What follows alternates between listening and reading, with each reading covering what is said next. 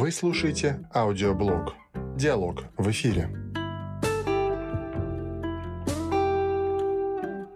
У микрофона Виктор Балашов и Галина Безотосная, и мы продолжаем наш специальный проект, посвященный Отечественной войне 1812 года. Наш проект называется «Генералы Кутузова». Да, и сегодня мы рассказываем еще об одном выдающемся человеке, военачальнике, генерале от инфантерии и от артиллерии Алексея Петровича Ермолы. Вот у нас э, сегодня э, очень интересный герой. Персонаж необычный. Необычный. Опять у нас связи будут с предыдущими нашими выпусками. Ну а что, как же, это неизбежно. Да, они все участники одной войны, но здесь прямо вот очень близкий участник одного из первого нашего выпуска где мы говорили о Барклае де Толле. да. Потому что Ермолов во время Отечественной войны был начальником штаба у Барклая, его да. первой западной армии. Но мы ну, к этому подойдем немножко да. позже. Да, сначала мы скажем, что он родился в известной семье дворянской, э, не очень богатый, но знатный по матери, потому что его родственниками были и Раевские, и Давыдовы, и Каховские. Потемкины, Орловы. да, но ну, у него, в общем, прекрасные были в этом смысле возможности родственные. Да? Его двоюродным братом был Денис, Денис Давыдов, Давыдов, который да. был адъютантом у Барклая де Толли. Барклая. Нет, Нет у, у Багратиона. То есть... Да, у Багратиона. Здесь опять у нас угу. связи. Вот. И мальчик, в общем, как, как и все дворянские дети, с детства был записан уже в Преображенский полк и сам определил свою карьеру в 7 лет, сказав, что он хочет быть военным. Вот. И при Московском университете существовал такой благородный пансион, где он учился. Э, благополучно он окончил его, и уже в 17 лет он принял первый бой, между прочим, под командованием самого Суворова. И Суворов вручил ему и первую награду Святого Георгия четвертой степени. Да, это была польская кампания, то есть во время польской кампании. Да, это польское восстание 1794 года. Но потом на престол вошел император Павел I, который по доносу санкционировал арест молодого офицера Ермолова как члена тайного смоленского офицерского политического кружка «Вольнодумцы», это были предшественники декабристов. Mm. Об этом мало известно. Ермолов не имел ни малейшего вообще ну, отношения. Но попал, донос да? существовал, угу. его арестовали и заключили в Петропавловскую крепость. Потом Павла Первого убедили, что это было неправильно, и он приказал его помиловать. И когда пришел человек и сообщил Ермолову, что вы помилованы, тот дерзко ответил – а за что же меня помиловали? Если он не виновен. И, да? и за что же меня вообще сюда посадили? Не каждый мог вообще так ответить. Ну, конечно, Павел Первый разозлился невозможным образом и сослал его в Кострому, на вечное поселение. А там был дорогой атаман Платов, с которым они и подружились, и дружились, дружили потом всю жизнь. Кстати, потом Ермолов вспоминал о том, что Платов был очень хороший человек – но пил порою неумеренно. И действительно, у Платова любимый напиток его кизлярка никогда, никогда не оставлял его в покое. И, кстати, Платов однажды сообщил Ермолову, что он с удовольствием отдаст за него свою дочь замуж. Угу. Но к тому времени, наверное, он был в состоянии подпить. Уже ни одной из его дочерей не, не было свободной, да, они все уже были замужем. Ну вот такая история, это тоже немножко такое преждевременная преждевременная реплика. Ну так вот, когда начались наполеоновские войны, Ермолов принимал участие во всех кампаниях, без исключения. И вообще надо сказать, что он принимал участие во всех войнах, которые вела Российская империя. Да, то есть у него, бо- у него большой жизни. военный опыт. И когда он, он же ведь оставил воспоминания, и там написано, мне 25, не достает войны. Гениально сказано. Вот человек, который совершенно не, не принимал и не понимал штабную работу где-то вдали от фронта. Он все время тянулся в бой, ему это было интересно. Это действительно военное дело и военная операция, даже не военное дело, именно военная операция. Это составляло, наверное, суть его натуры.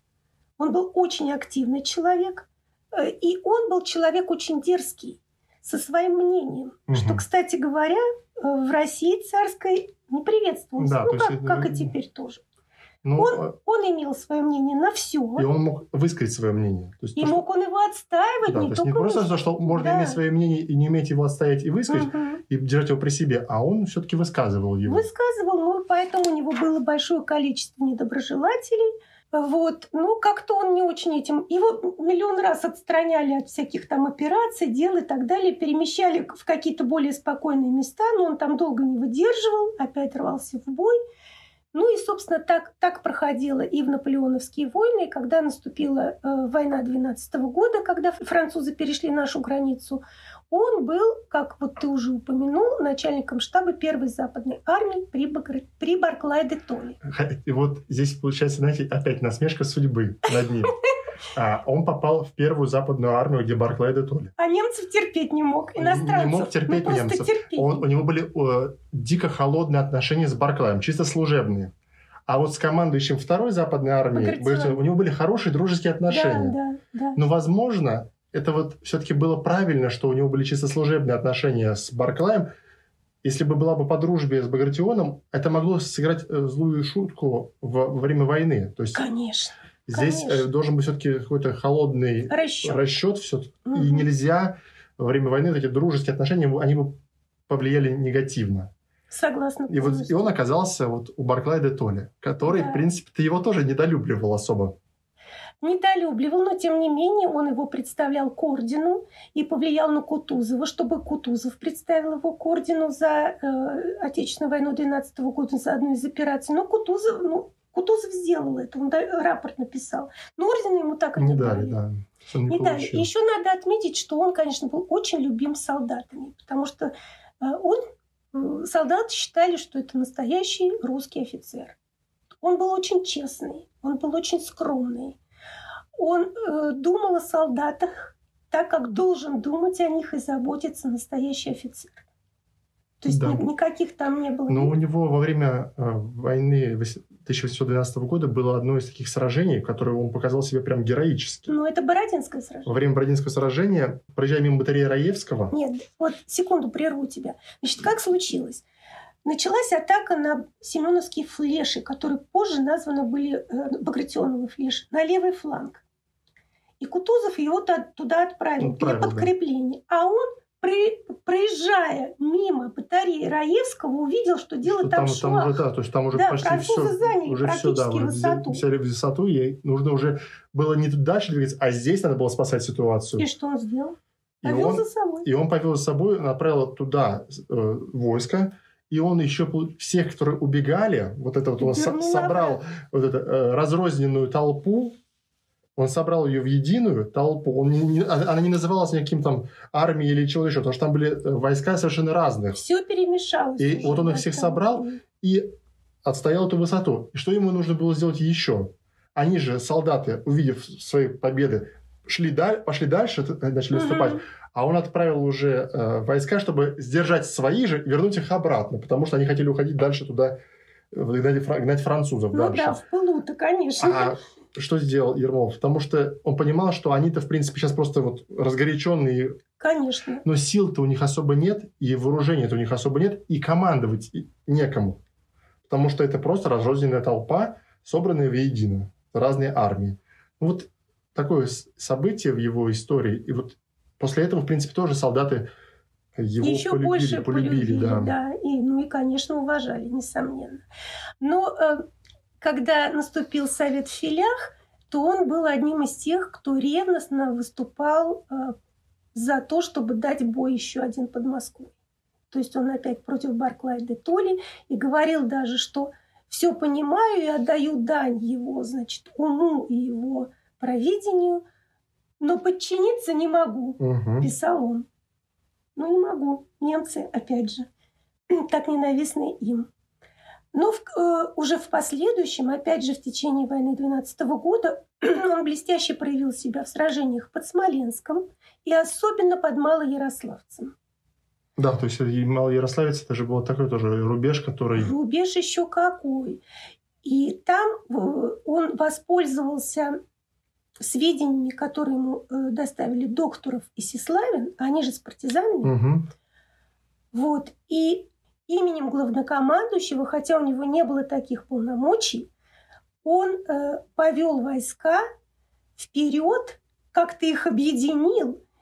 И действительно, если бы не он, если бы не его полководческий талант, храбрость, и вот это какая-то, даже не знаю, как это сказать, отчаянное какое-то. Ну, не каждый, не каждый полководец скажет именем главнокомандующего. Испугаются кстати, но он часто раз. это делал. Очень часто. Он, это, вот этот выходит, что часто. именем главнокомандующего он применял неоднократно. Но надо сказать, что ни разу он не сделал это во вред. Во вред нет. Никогда. Всегда получалось, что... Это, конечно, неправильно. Ну, неправильно. Получается, он брал на себя... Сейчас бы сказали, это превышение должностных полномочий. И уволили. И уволили бы. Но на тот момент его события в, в истории войны это было необходимо. И вот это, то сражение при Малоярославце уже заставил а, французов, Наполеон свернуть на тот путь, по которому они уже шли, по разоренному пути. Да, потому что французы-то почему, собственно, свернули на дорогу через Боровск? Потому что им донесли, что там есть очень много местностей, э, которых не затронула война, и там можно, значит, ну, зимой как-то, да. да, и, да и вообще как-то в холодное время года, в эту жуткую зиму можно как-то, ну, прожить, скажем так. Там есть фураж для лошадей, там есть еда, там есть теплые избы.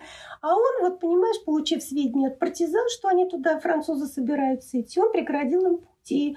И, в общем, правильно сделал, как, как оказалось. Ну вот, и... Но наградой за эту войну ему стал только чин генерал-лейтенанта.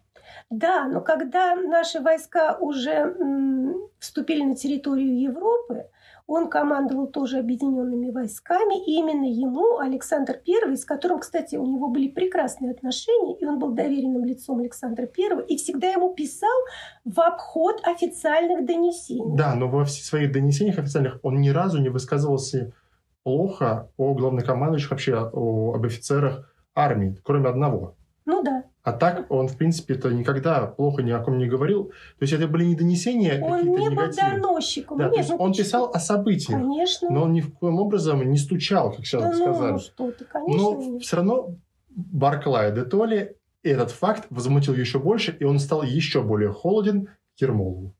Угу. Ну вот, а именно Ермолову все-таки Александр I поручил составить манифест. Угу манифест при вхождении русских войск в Париж.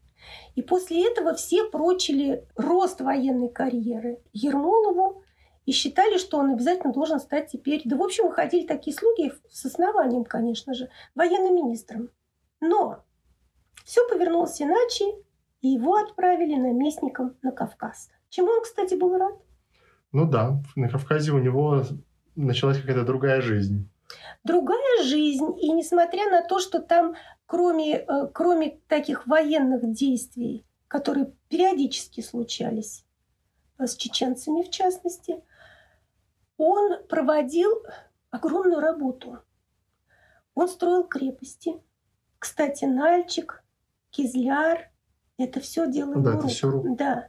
Он переселил туда казаков, которые составляли линию обороны на кавказских причерноморских землях. Он э, строил лечебницы, госпитали. Он начал разработку минеральных источников. Ну, кто это вообще мог? До этого ну, додуматься. Вот, э, вот хозяин был, да, понимаешь, служба на Кавказе, хозяин, она, конечно, да? прям... Его называли Лев Кавказа. Знаешь почему?